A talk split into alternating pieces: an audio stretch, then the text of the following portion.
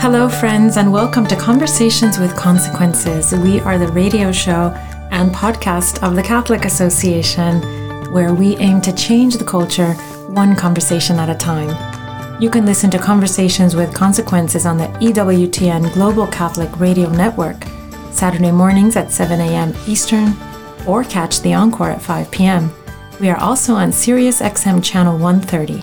Of course, our radio show is always a podcast go to thecatholicassociation.org slash podcasts or directly to wherever you listen to your podcasts. I'm your hostess, Dr. Gracie Christie, and as always, I thank you for listening to Conversations with Consequences. It's wonderful to have our listeners join us week after week. We wouldn't be here without our wonderful listeners.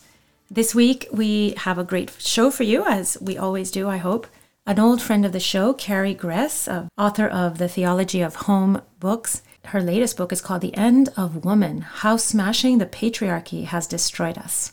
But first, we have Colm Flynn from EWTN News, who just got back from Portugal, from Lisbon. My own daughter is going, my 16 year old daughter. I'm very excited for all the young people that are going and all the spiritual benefits that they will receive. Welcome to the show, Colm. Gracie, it is always great to talk to you and to be here on your program. I'm smiling. I know people can't see this on the radio, but I'm smiling I well, I can see you, and I'm also smiling broadly. It's wonderful to catch up with you. you were just uh, in Ireland, I know, for a, a, family occasion, and I was just in Ireland, and I, I, I, it's a beautiful country, and everyone's so friendly and kind, and it was a wonderful experience. I'm very happy that you got to go back because you must miss it as you live in Rome. And it was a miracle because when you were there, it did did not rain. I wouldn't go so far as say it did not rain. It didn't rain constantly, and we had lots of nice times that were almost sunny. But we were very happy because uh, it was in the 60s. It's been very hot in Miami where I live, and I know it's probably been very hot in Rome too.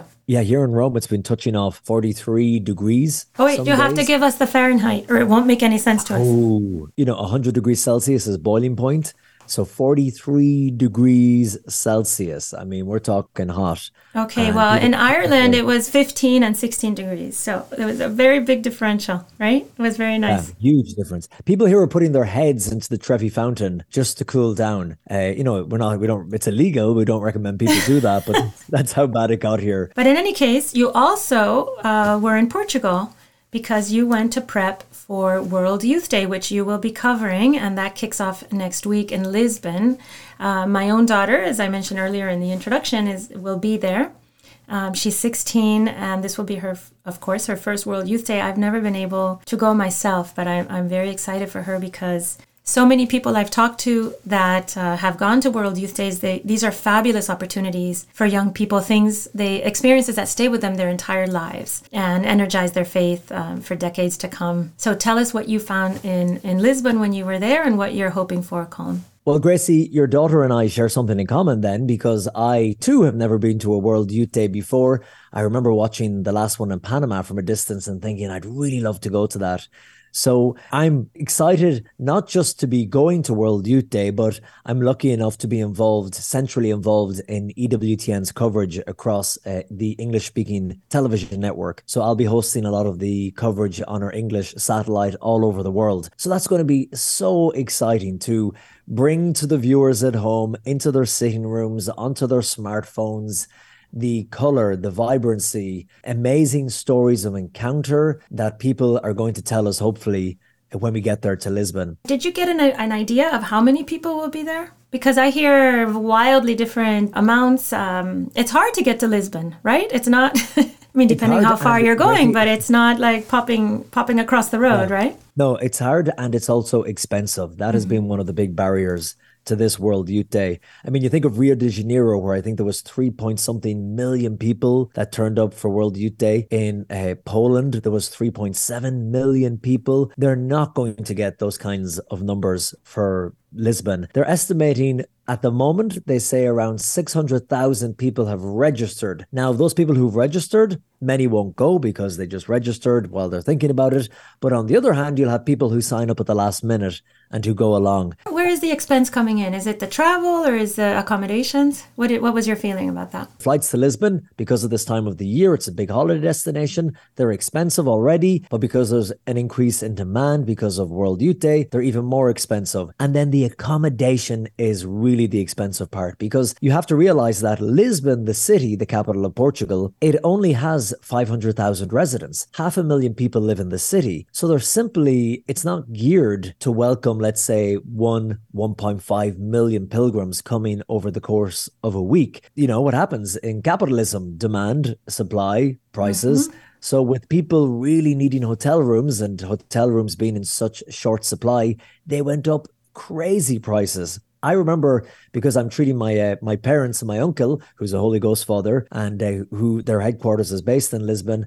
I rented them an Airbnb to come for the week just to be there and soak up the atmosphere. And one Airbnb I saw for seven nights near close to the site where the Pope will have his final mass, it was going for twelve thousand dollars. What for one? it was crazy. Now that's on the extreme uh, end of the scale, but the prices of hotel rooms you're looking at several hundreds of dollars a night. So I put this to the mayor, Carlos Moedas, He's the mayor of Lisbon and he's in charge of all the logistics from the city and the government's perspective. And I said to him in an interview for EWTN News in Depth, what is the city doing to keep in control these prices? And what are you saying to young people who really want to come to World Youth Day? They want to be with the Pope, they want to be with the Universal Catholic Church, but they simply can't afford it. And his answer which kind of went viral in Lisbon, actually, Gracie. It got a lot of criticism. He said, Look, just get here and we'll figure it out. Oh. He said, Yeah, I, you have to admire his chutzpah. He said, We'll find a solution. He said, Come to Lisbon and we will find a solution. And a direct quote, he said, You won't be on the streets, sleeping on the streets, but we will find maybe a school hall.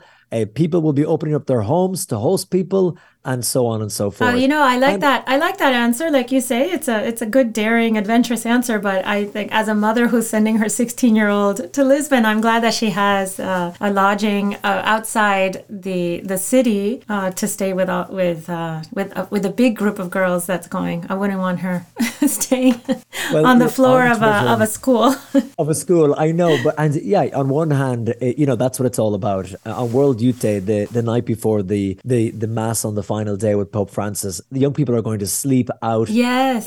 The grass under the stars. It will be beautiful. And a lot of that is a World Youth Day, just going with the flow, going with the Holy Spirit, putting trust. But, you know, a lot of uh, people on Twitter, 100,000 people have watched that clip of the mayor saying that now already. And I think there was controversy because in Lisbon, students have been finding it difficult to get accommodation all year round uh, because it's too expensive for students. The homeless people, the homeless community have been complaining that there isn't enough housing for them. And then they were criticizing the mayor saying, oh, wait, when there's this religious event and lots of Catholics are coming and, you know, the, the cynical view, you could say they're coming to spend money. Now the city is bending over backwards and saying, it doesn't matter what happens Come, we'll find a solution. We'll put you somewhere. Oh, but and that's a very that seems to me a very dark take for um, yes, I for, I mean, for what is what is a very joyful thing, which is a, a, a, an international gathering of young people who are coming for a good purpose, right? I mean, uh, you see, you say, oh, uh, 1.5 million young people roaming the streets. You get you might get a little nervous, right? You say, oh, they're gonna some of these could be hooligans and getting up to no good, but we know, as all the World Youth Days have been, they're, they're occasions of, of joy and togetherness and community and, and not occasions for, for, for bad experiences, right? That a city might regret. At least I've never heard of yeah. any. No, you're absolutely right. It's not a World Cup football final where yes. you're going to have hooligans or something trashing the place. But I think, of course, when something big like this happens, you get a mixed reaction. And of course, like my own country, Ireland, which we reported on recently on EWTN News in Depth, Lisbon has suffered a lot of the same fate in that what once was a traditionally very Catholic country with a huge mass attendance and people practicing their faith, faith intertwined into nearly every aspect of life. Over the last number of years, that faith has eroded to a large degree because of these sexual abuse scandals, because of uh, people not wanting to practice their faith anymore, being too lazy. You know, the list goes on and on. So you have a certain degree of society there who are looking at this big event taking place. You know, it, it will congest the traffic and all that kind of stuff. And the fact that the government are spending 30 something million on it, they're complaining about uh, that and they're criticizing the, the costs. Maybe they have right to do so to a certain extent. Um, but on the other hand, when we went there, we talked to some of the young Catholics in Lisbon and Gracie, their enthusiasm and their excitement that their city will be hosting Pope Francis and possibly one 1.5 million young Catholics from across the globe. I mean, it was magic. Uh, how excited they felt. And they said, look, we know people are concerned. We know they're angry. We know that there, there's some naysayers out there, but they believe that once it happens and once the people come and they see um, one person said it to me, they'll see it in your face. They will just see Jesus in your face and they will know. So that's um, beautiful, Colm. Be, that's beautiful. Yeah, that's exactly what I imagine, right? Like 1.5 million young people with Jesus in their face. And it's so it's it's so it's so needed because as you say, the world has become more secular and young people um, don't practice their faith the way their parents did and their grandparents uh, in general. So how wonderful that these young people are making that effort and, and, and finding that support amongst themselves, right? To live that life of faith, which can be so countercultural.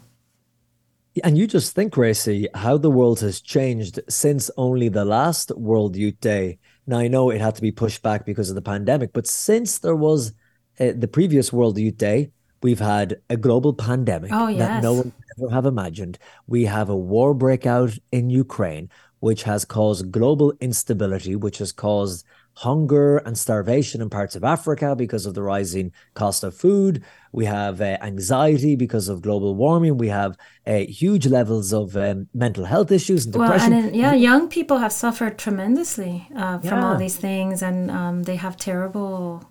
We just have such terrible statistics, and and I'm and it's not just in the United States, right? With mental health of young people, I'm sure it's in Europe and and everywhere else that people are coming from in in my country of Ireland, it is one hundred percent. I met a journalist, uh, a top journalist from Denmark the other day. Denmark is similar size to Ireland, a population of five million people, and she said officially in Denmark, five hundred thousand people are on medication for uh, mental health issues and anxiety. That's ten percent of the population. So we have a huge issue. I think it's higher you know, here. People, I think it's higher here. It's incredible.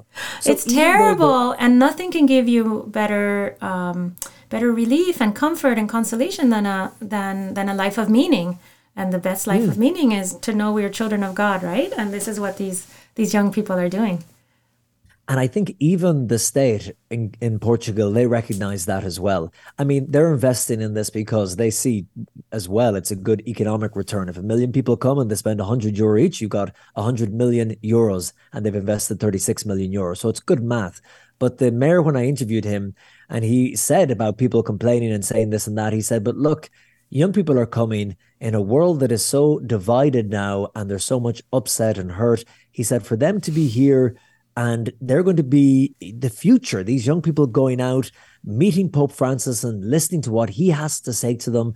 He said that is just an incredible opportunity for Lisbon and for Portugal. So it's great to see that the Portuguese government are embracing this as well. Um, and then for the Catholic Church in Lisbon, it's going to be a good shot in the arm, a boost probably that they need at the moment, um, a new life um, breathed into the church. If you're just tuning in, you're listening to Conversations with Consequences on EWTN Radio.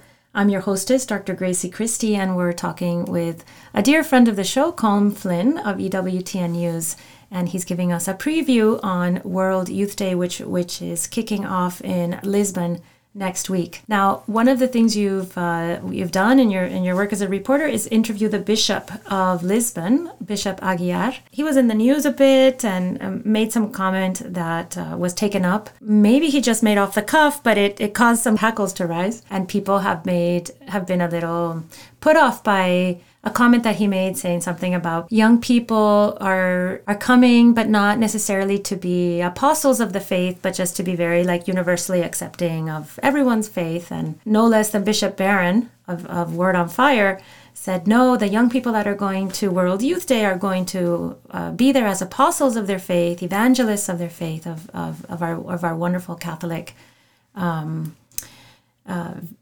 traditions and values and ideals and, and no indifferentism. So you've, you've spoken to Bishop Aguiar. Tell me, tell me your take on all this. Yeah, I think the comment that he made, uh, not in the interview he did with uh, me, but another outlet or another journalist, I think it was uh, it, evangelization shouldn't be the priority or something like that. It's the encounter, and young people, no matter what background, no matter what religion, faith or no faith, should come together. And in the interview I did with him for EWTN News in Depth, he did uh, say that as well in, in terms of, you know, he wants everyone to feel feel welcome at World Youth Day regardless of your background, your religion, where you're coming from. And he said he wants it to be a watershed moment. That was his words, a watershed moment for young people to come together and decide the type of future that they want to have. This is their chance to decide this is the type of future we want to have.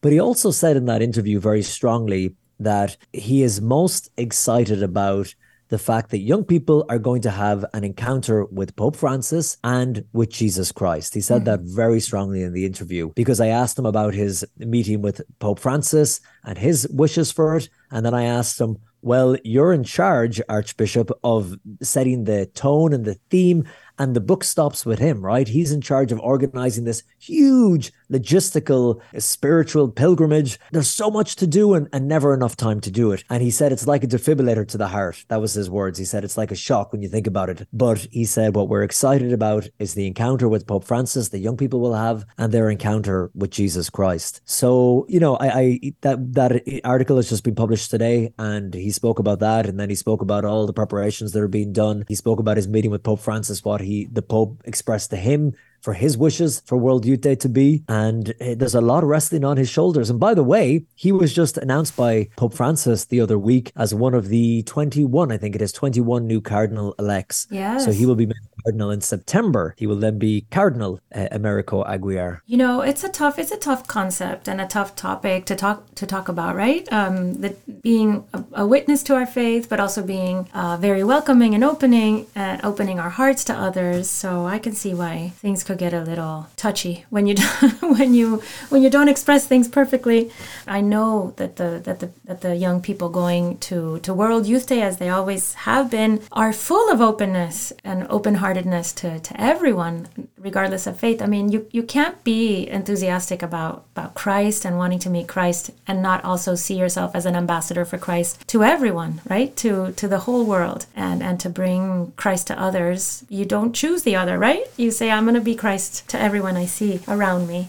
So I'm I feel confident that that's all going to work out. Tell us about some of the some of the things that happen in World Youth Day. I'm I'm a little ignorant. I don't know exactly all the different uh, things that are available to our young people when they go to these events. There's loads of different events happening across the week. Of course, you will have mass in different areas. Uh, there will be confession. There's a confession boxes uh, made out of wood that were actually built and constructed by someone who used to be in prison and then really? had a conversion. So it's an amazing story. But the, the, the big thing, of course, will be Pope Francis's final final mass with the group in this park. They've built the entire park for the mass on the final day. And that's where they're hoping around a million people or 1.5, if you want to be very optimistic, will show up for that. That is going to be, I think, and it always is the kind of the the moment when it is most impactful. At least that's what when I remember talking to Cardinal, the late Cardinal George Pell, God rest him, and he was talking about Pope Benedict going to Sydney. And he said that when he stood there, Pope Benedict, and held up the Eucharist, you could hear a pin drop mm. in the crowd of hundreds of thousands of people. So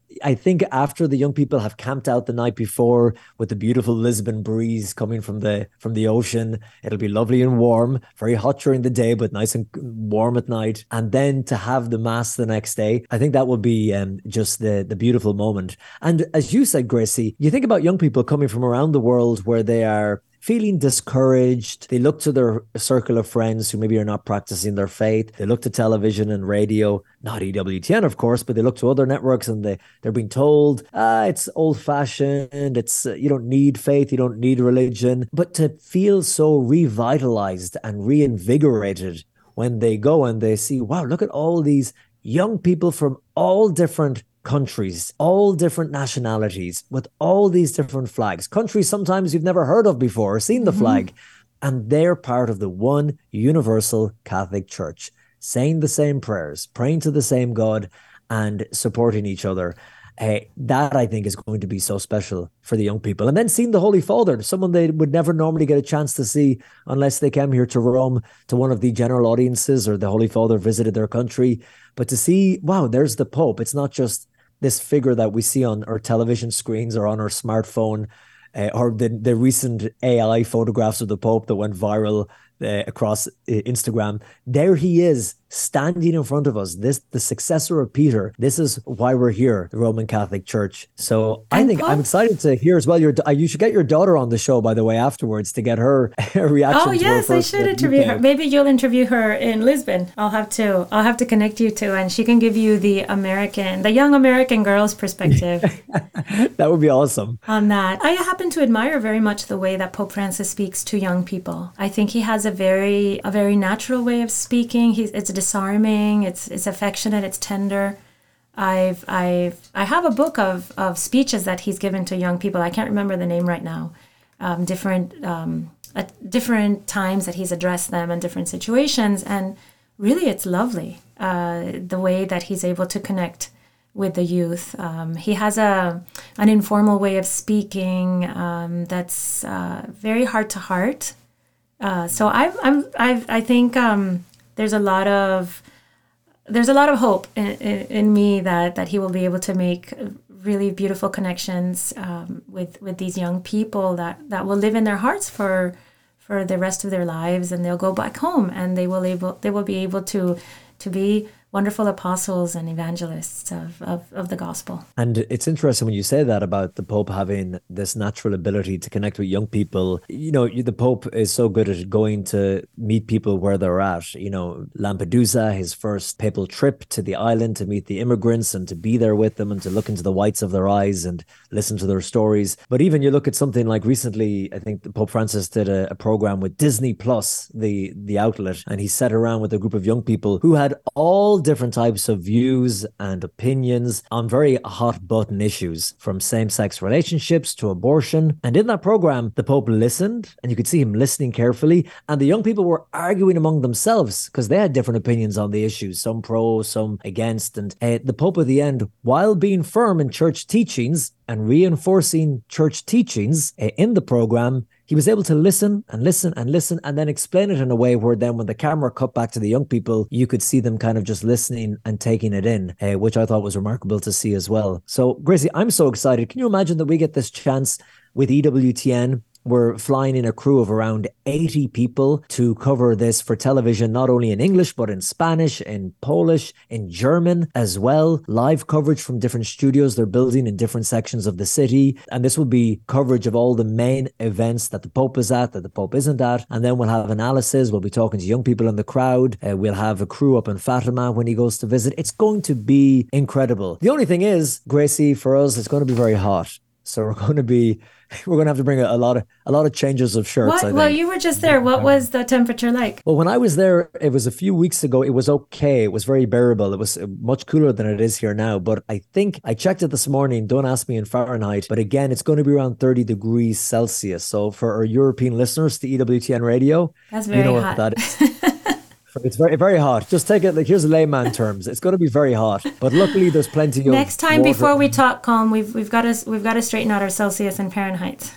yeah, exactly. But the good thing is a lot of aqua, a lot of water, and a lot of the good Porto wine as well. So that will keep you all hydrated, and uh, you won't go astray. Are the I've never been to Portugal. Are the Portuguese friendly people? Really friendly. And when we were there, everyone, when we went around, now when you're with a TV crew, you draw attention anyway. So when people see the cameras and setting up lights and microphones, they always come over and ask, Oh, what are you doing? When I say we're with EWTN, some people know EWTN straight away and they always say, Oh, Mother Angelica TV. Oh, they ah, call yes. it Mother Angelica's Network. That's its first name, Mother Angelica's television before EWTN. And then other people who don't know EWTN are just fascinated. But they were all very friendly, very welcoming to us. The coffee shops, the restaurants we went to at night. And the Portuguese that we met, like I said, the young Catholics, we went to a young faith group that meet once a week and they sit around in a circle and normally pray together and talk. We interrupted that one night and we set up our cameras and I sat in the middle of the circle and just spoke to the young people. You know, tell me what it's like to be a young Catholic in Portugal. How is the faith? Changed? What are the um, hopes for World Youth Day? What are the fears for World Youth Day? It was really nice, as well as one young person saying what I just told you in the interview that people will see Jesus on your face. Another person I put it to, I said, young people are wondering should they come, should they not? It's far away, it's expensive. The mayor said that you won't be sleeping on the streets, but you'll be sleeping somewhere.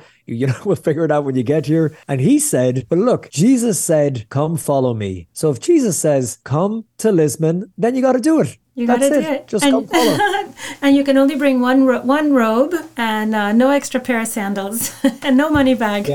so that's how our young children are going to travel. You know, well, I you know I have to plug your I have to plug your work, Colm. I've seen you. I've seen you do impromptu interviews. Uh, you and I were in Israel together a few months ago, and I saw you at the Temple Mount go up to these young, these beautiful Orthodox families and and ask ask them about their faith and what it's like to to to worship like that as as as, as Orthodox Jews and at the temple, at the wall of the temple. That's all that's left, the Western Wall. You have a wonderful way with people. You you have a way of of opening just like you have like a key to people's hearts and their minds and and I congratulate you that's a beautiful a beautiful skill and a beautiful virtue that you have because I think what you're expressing is your love of others when when you're able to talk to them that way. Gracie, I'm going to have to send you a $100 for reading my script perfectly that I sent you. Thank you so much.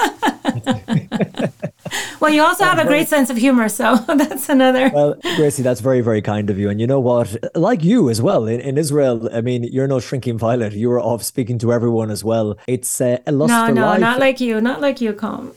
no, but I, I just love people, and people look at me, and I think they're disarmed because they say, "Who is this?" Like when you look at me, I'm a mess of a person. I'm a look at me, I'm sweating now, and I'm a sweaty Irish guy in the middle of Israel. like, what's going on? You know. so I think people just say, "Oh, this poor guy." They feel sorry for me, and they just talk to me. But I genuinely love it. I just love talking to people, and uh, there's so many great people in the Catholic Church. You know, whether they're priests or nuns or lay people doing incredible things around the world that most of us would never do because we're caught up in our own thing. So what, what a privilege to be able to talk to them. Well, a privilege, and, uh, a privilege for your for the people who get to watch you, and we will be looking for your work uh, starting next week. Coverage from EWTN, which sounds that it will be a blanket coverage, but we'll be looking out for for your wonderful interviews and your assessment of all the great things that are happening in Lisbon on World Youth Day. So thank you, Colm Flynn of EWTN News. It's been a pleasure, Gracie, and thank you so much for having me on.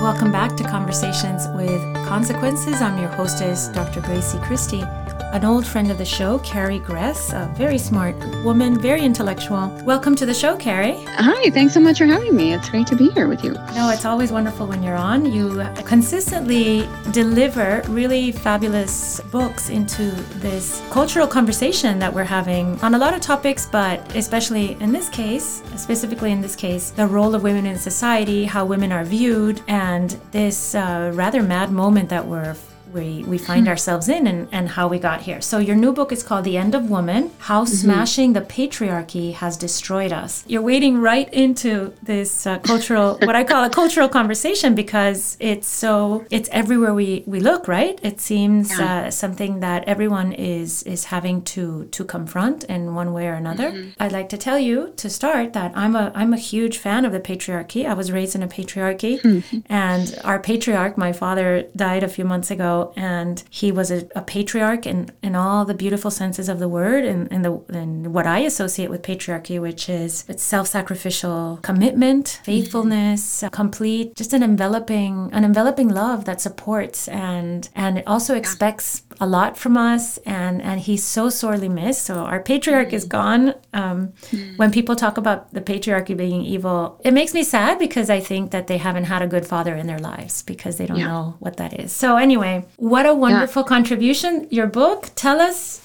tell us how how you are how you're placing yourself in this conversation yeah well thank you first of all for sharing about your your own father i think that's you know one of the things that's happened is just really even this branding of patriarchy in a really de- derogatory sense. And we don't hear the stories of the, the beautiful ways in which men use their gifts to make our lives meaningful and beautiful and, you know, compelling. So I, I think that that's an important piece that, uh, you know, I've heard a lot of people just confuse it with, you know, vague idea of, of the bad things that men do, um, but don't really understand that, it, you know, when they're attacking the patriarchy, they're, they're also attacking the church, they're attacking the military, they're attacking all of these things, these ways in which men's gifts have materialized throughout the centuries. So that's just, you know, one of the things things to, to consider in it. But really, the, the book itself was was a follow up to my book, The Anti-Mary Exposed. Although I in the, the Anti-Mary Exposed, I only went back to the 1960s roughly, and I just felt like there was this whole area of the first wave feminism that I just didn't understand, and I wanted to really wrap my mind around it. Um, so it's kind of a prequel actually to the Anti-Mary Exposed. But when I started digging into it, I was just absolutely flabbergasted at what I was finding because I was expecting to find the sort of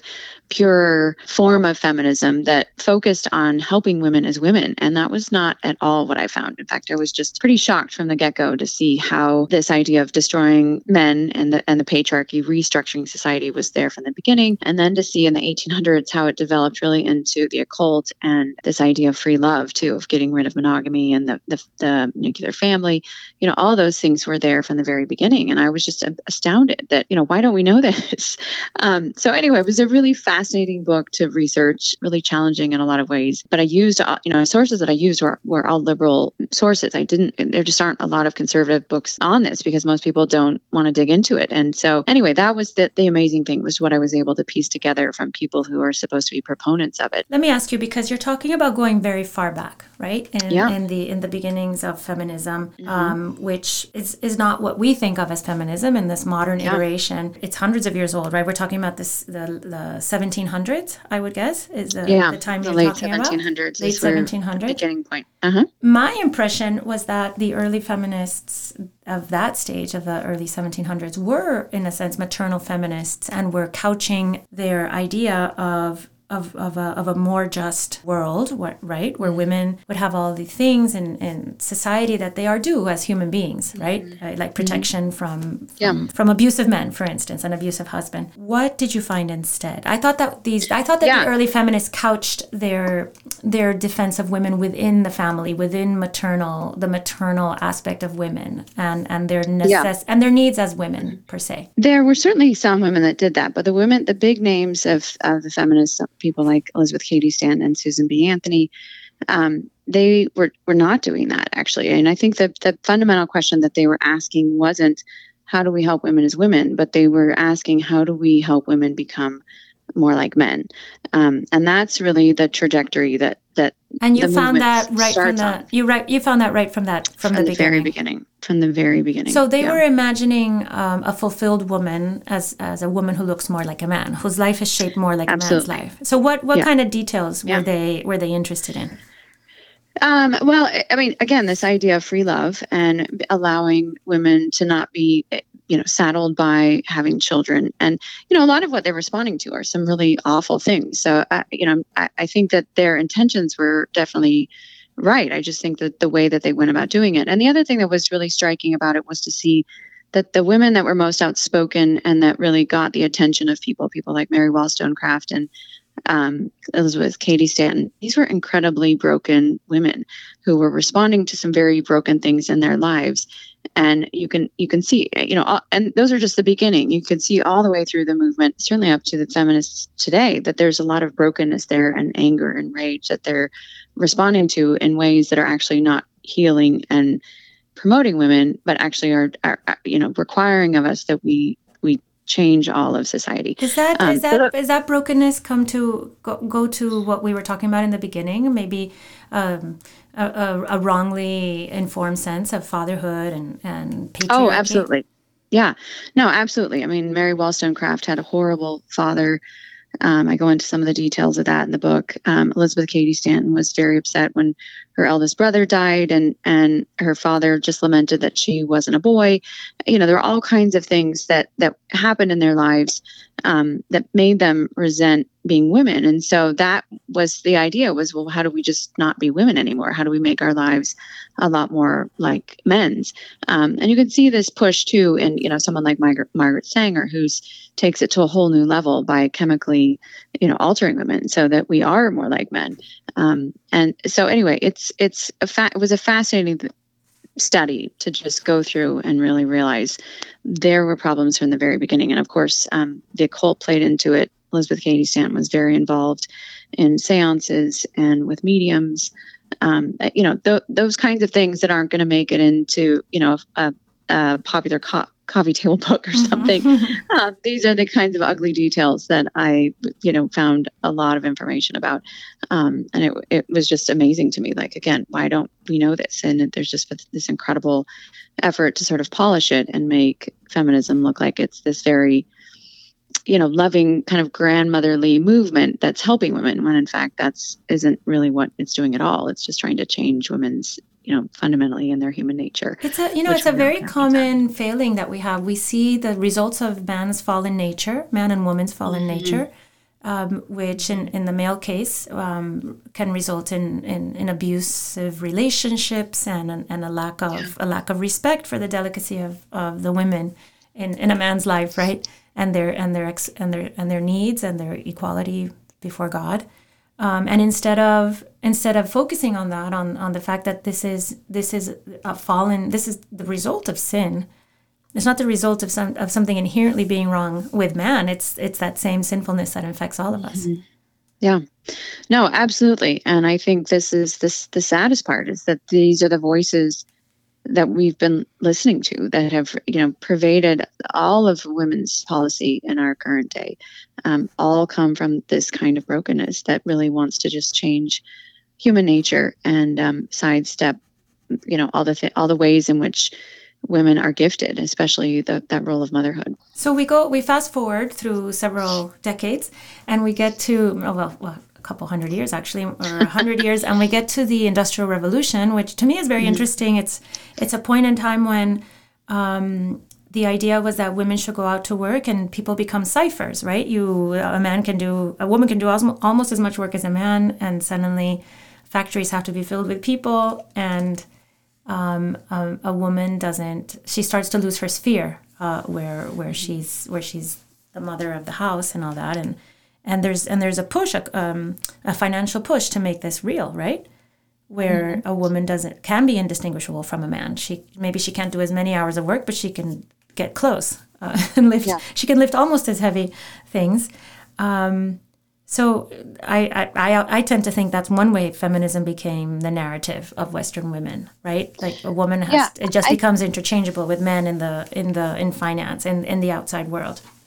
Yeah, I think um, actually it was probably the 1900s really was the big turning point because that was with the arrival of communism, and we can see this very clearly in Soviet Russia, where they actively were trying to erase the, the distinctions between man and woman.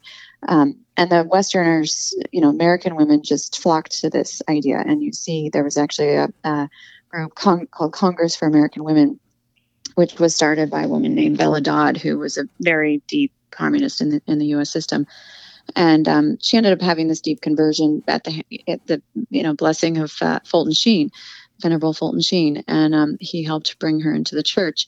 Um, but before that, she established this this group called the Congress for American Women, which was basically Soviet propaganda, and it influenced the highest echelon of academic women, um, you know, department store owner wives, uh, you name it. There were these women were involved in it, um, and it became very fashionable. And this this was really the second step of it, where feminism uh, kind of glommed on to communism because they realized they had similar purposes, which was to get women out of the home um, to find freedom for them, um, or what they imagine freedom to be, um, which was you know away from the drudgery of childhood. And that that was actually one of the fascinating things to see too was the the language change around the 1900s where you could no longer speak of that tenderness that a mother has towards her child but it, it all became the word drudgery that was just used over and over and over that reminds me there's a wonderful quote you probably know it from chesterton. He says if a woman is is is um, taking care of her husband and her children in her home she's a slave but if she's working 12 hours a day in the office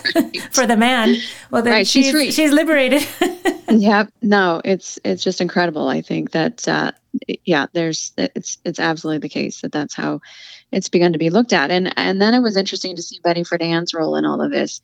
Um, because she was very involved in this this Congress for American Women, and um, actually the the um, U.S.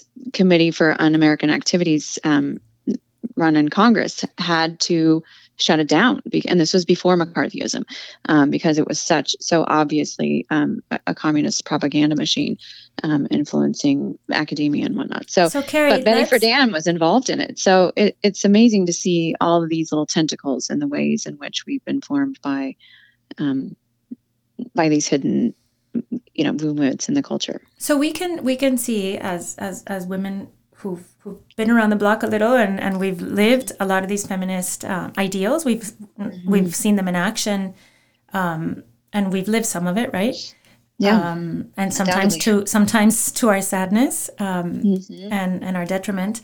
Um, but now we're living in a different time. So we fast forward a little more, and the women's movement, I think all of us can see, has has led directly to the gay rights and the trans movements. Yeah. And and maybe yeah. we don't all see it, but I think your book does a very good uh, job in draw in connecting those dots. How do how does one thing lead to the other?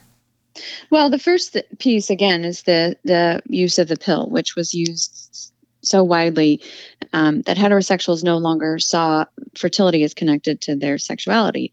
Um, and that is, is a fundamental piece because suddenly, if a heterosexual couple is not fertile, then there's not very much different about their relationship than the relationship with the same sex couple. Um, and they suddenly see, you know, this is where we buy into that idea of, you know, love is love and all of that because we don't see those distinctions because it's not happening in our own marriages.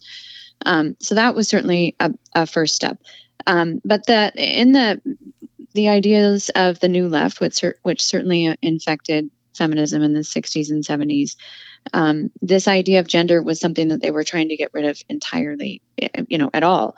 Um, and they just wanted this amorphous, you know, humanness um, to sort of reign. And so we can see that marching through, especially now that we're we're the, the, you know the trans movement is such a great example of that. That um, you know, it's not enough to take away the home, to take away our children. Now they're taking away our actual physical bodies um, and trying to erase women in, entirely. Um, so yeah, it's just it's pretty amazing when you start seeing all the dots and seeing how there's just been this very slow grinding effort to just really erase womanhood entirely. And you know, it's just it's incredibly tragic, especially because these young girls have no idea the the irreparable damage, as Abigail Shrier's book calls it, um, that's that's happening to them. That um, you know they have this sense that this again will liberate them. And in fact, just like all the other feminist promises, it's it's not liberating. It's enslaving and debilitating, and confusing and you know heartbreaking. What what always amazes me is the lack of insight on on the part of feminists who are so committed to their feminism and they talk mm. about the terrible patriarchy and then they don't recognize when the this patriarchy that they say that they hate um, mm-hmm. the male genius suddenly mm-hmm. is invading every every female um, yeah. prerogative and erasing their prerogatives and their spaces and their their intimacy yeah. and their yeah. sports um, erasing the idea also erasing the idea that a girl a young girl who goes into puberty is is going on to a beautiful stage in her life that's mm-hmm. that is right. going to fill right. her with all it's going to op- open all these fulfilling opportunities for these opportunities for fulfillment for her right and motherhood and and, and yeah. wifehood um, yeah. all this devaluing that has been going on for so long has made women terribly unhappy and, and oh yeah. and men too.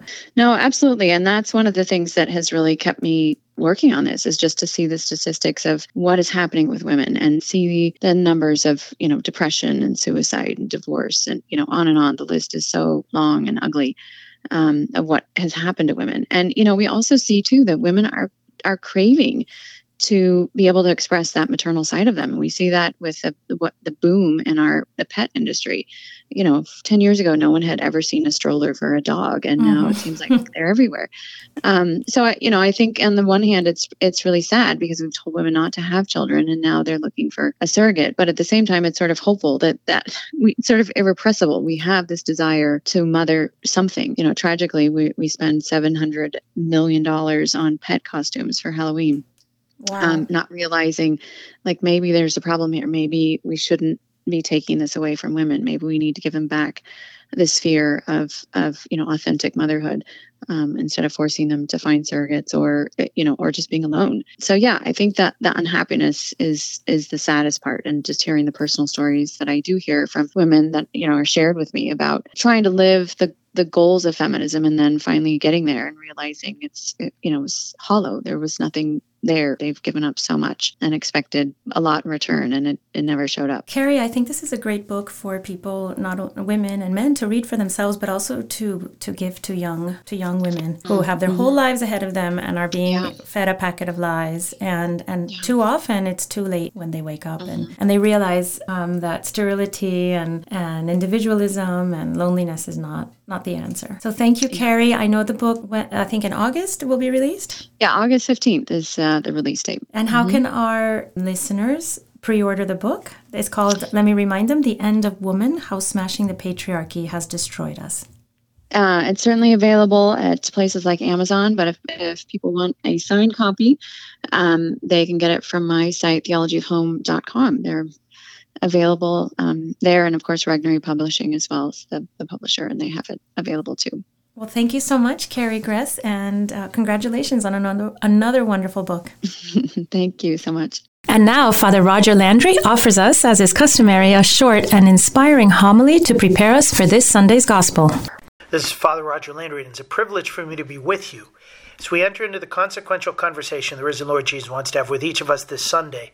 When Jesus will give us two inspiring, I like to call them twin parables that sum up the approach we should have to Him and to our faith. The parables are simple enough to understand. The first is of a poor peasant finding a buried treasure in the midst of his work in someone else's field. There were no real banks to speak of in ancient Palestine. People would often bury things of value in secret locations in fields. There was no sense of finders, keepers, losers, weepers. Whatever was discovered in a field belonged not to the discoverer, but to the owner of the field. That's why the man in Jesus' parable needed to buy the field. It's quite obvious that the one selling had no idea that an ancient treasure was buried on his property. He didn't place the same value in the field as much as the peasant did, and so the peasant sold what he had. For the peasant, selling everything that he obtained in order to get the money to buy the field was nothing compared to what he knew he would be gaining. The second parable is of a wealthy merchant searching for precious pearl, going from place to place in pursuit of something truly valuable and beautiful.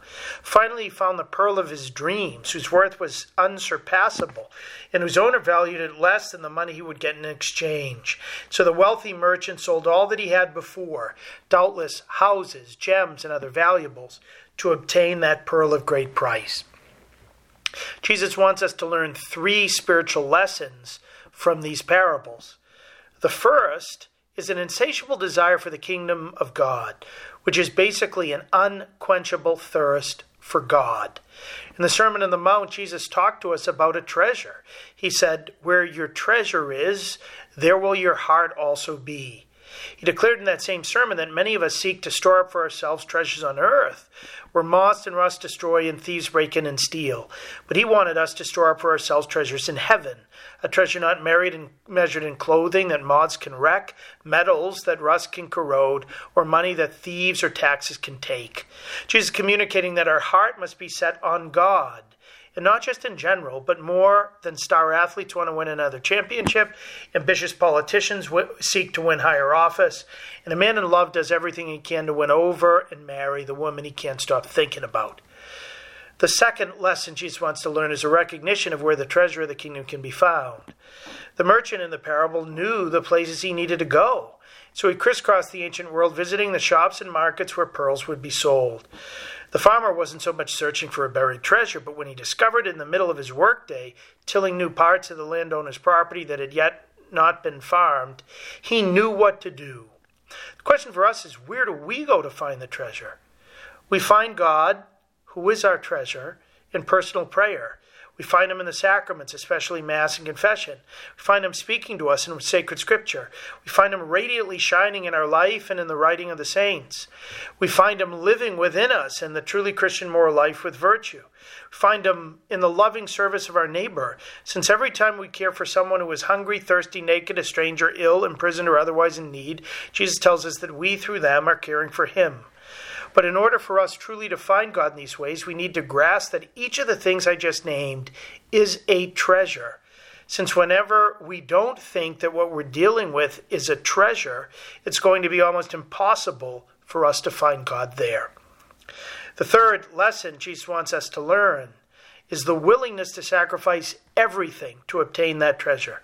For if we're not prepared to sacrifice everything for it, we'll often not be willing to sacrifice far less than everything to obtain it either.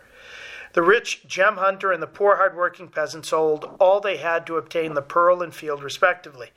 Likewise, we need to do more than hunger for the kingdom and recognize where it can be found. We also need to be willing to make the sacrifices necessary to seize it. The apostles are the great illustrations of those who, when finding a treasure, left all they had to follow Jesus. When the Lord Jesus called Peter, Andrew, James, and John from their boats right after they had captured the largest catch in their career, the evangelists tell us they left immediately and followed him. Likewise, when Jesus came to find St. Matthew at his tax collecting post and said, Follow me, Matthew left all the money on the table, even his precious ledgers, and immediately got up to follow Jesus. St. Peter would summarize the common characteristic of the apostles when he turned to Jesus and said, We have given up everything and followed you. That generosity, that risk taking, that capacity to sacrifice the good for the better and the best stands in sharp contrast to the one who was famous for not leaving everything to follow Jesus and instead walked away from him. Jesus told the rich young man, If you wish to be perfect, go sell what you have and give the money to the poor, you will have treasure in heaven, then come follow me. The wealthy young man was too addicted to his material possessions to leave them behind. He chose his stuff over Jesus. And the gospel writers tell us went away sad. Many are like him. They say their prayers each day. They come to Mass on Sundays and holy days of obligation. They go to confession. They get married in the church. They contribute to charity and support their parish in the good works of their diocese.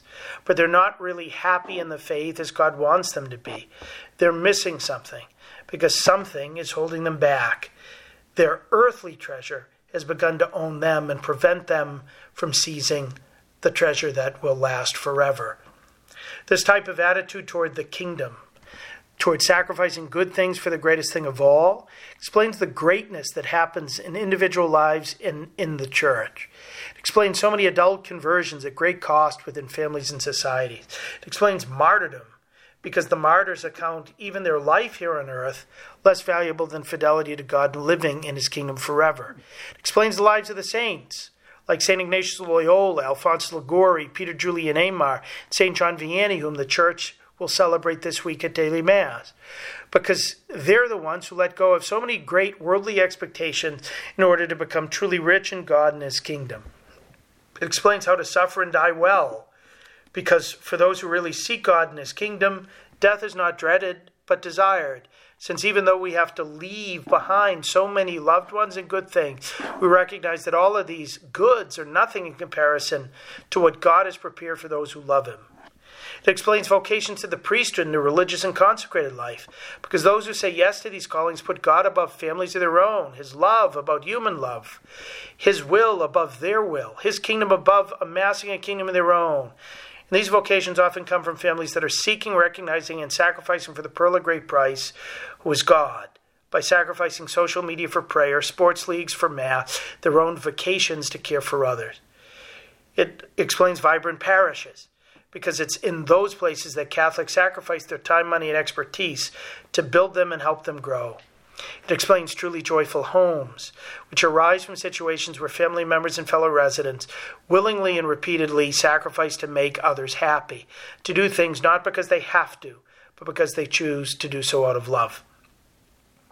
And the best place to grow in choosing the kingdom is at Mass. St. John Vianney, the patron saint of priests, once talked about how the Mass is the pearl of great price. Next to the sacrament, he said, we're like someone who dies of thirst next to a river, just needing to bend the head down to drink, like a poor man next to a treasure chest, when all that's needed is to stretch out the hand and grab the gold coins. Jesus in the Eucharist is the treasure that, who quenches our thirst, who makes us truly rich. That joy, that treasure is ours to receive. That is what Jesus offers the deal of an eternal lifetime. As we prepare for Mass this Sunday, let's beg Him for the wisdom and the courage necessary to sacrifice whatever we need to make that deal. God bless you all. Thank you, Father Landry. To hear more from Father Landry, check out his website at CatholicPreaching.com, and you can also catch his writings at EWTN's own National Catholic Register. A big thank you to all our listeners for joining us. I hope that this show was helpful. I hope that it gave you more peace and more hope and more joy, and you go with our prayers.